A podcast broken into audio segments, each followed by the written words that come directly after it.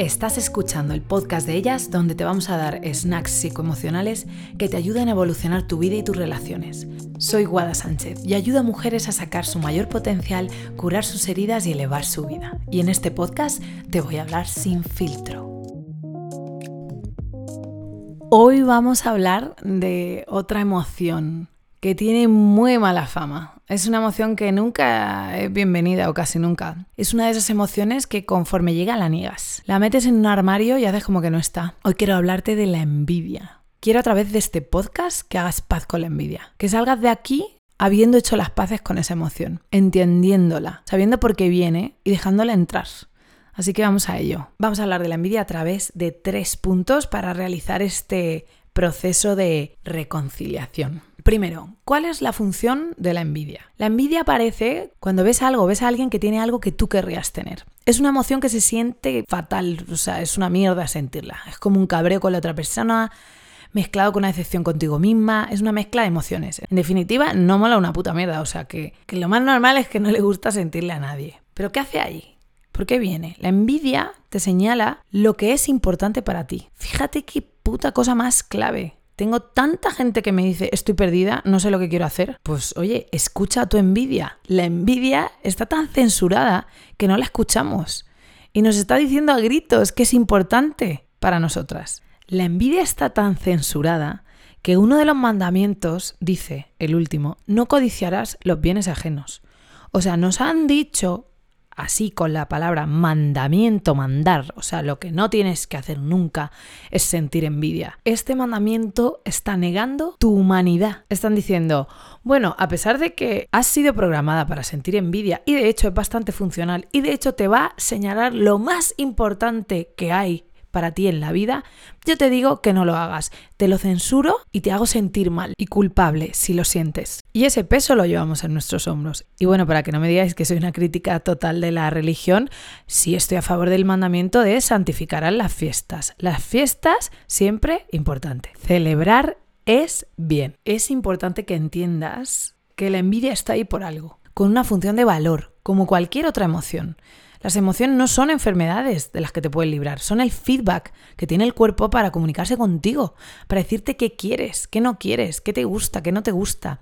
La envidia tiene en su mochila el mensaje de contarte que es importante para ti. Y esto es ultra importante. Cada vez que evitas la envidia, estás evitando una conversación importante contigo misma. Pero ¿por qué es tan odiada la envidia? Pues, segundo punto, vamos a ver ¿Cuándo se vuelve en tu contra la envidia? ¿Cuándo se convierte en algo que te daña? Parte de esa emoción de la envidia viene de tener la atención fuera, en aquello que no tienes.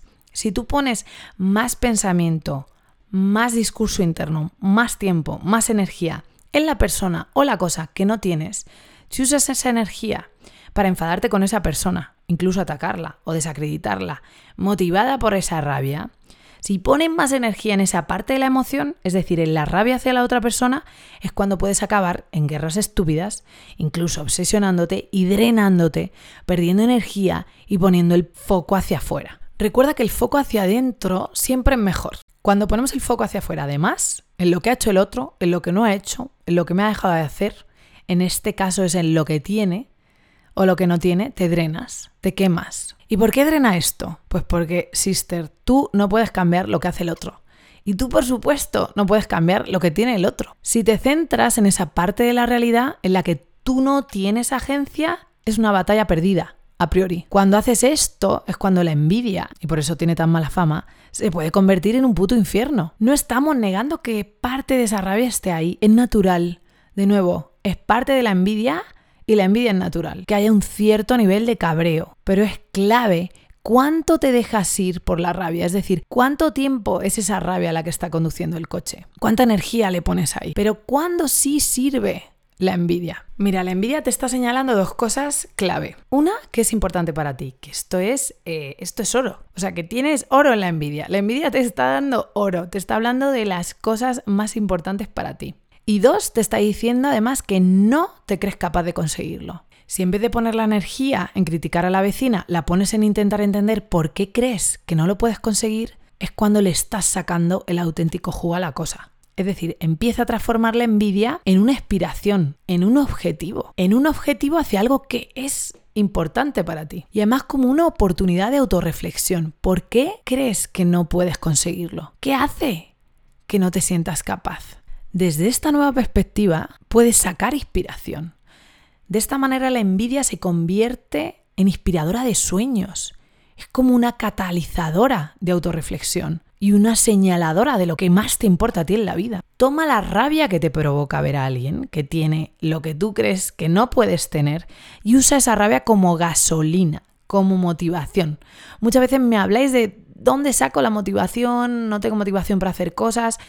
Pues en parte es en este lugar. La envidia, toma, ¿Eh? ¿Quién te lo iba a decir? La envidia tiene la gasolina que se convierte en motivación para conseguir tus objetivos. Esto es precisamente lo que hacen la gente que tiene mucho éxito y que consigue cosas. Mira afuera, se inspira, usa esa cierta incomodidad de rabia de que otros estén consiguiendo lo que tú no estás consiguiendo y lo usan para empujarse más aún. Así que un poquito para resumirte, la envidia es una emoción natural que viene con una función de decirte qué te importa, qué es importante para ti y que entre otras cosas te hace sentir rabia. Cuando te dejas llevar por esa rabia y acabas poniendo energía en criticar y joder al otro, te metes en el círculo de la muerte. Van a empezar los problemas. Pero si tomas esa energía para inspirarte, para cuestionarte y para motivarte para conseguir tus propios objetivos y lo que es importante para ti en la vida, entonces tienes una garantía de que mañana vas a ser más bonita que hoy de que vas a crecer y eso es cojonudo. Así que ya es hora de hacer paces con la envidia, de verla desde un nuevo lugar, de verla como tu amiga, como tu gran aliada. Joder, no tu amiga, es una super arma para entenderte y para acercarte a lo que tú quieres ser de verdad. Dale un abrazo a la envidia conmigo porque es una emoción súper funcional. Te pido que en este final de podcast te dediques un minutico para darle un abrazo a esa parte de ti. Te mando un beso enorme de nuevo. Gracias por estar aquí conmigo y nos vemos pronto con más snacks psicoemocionales sin filtro.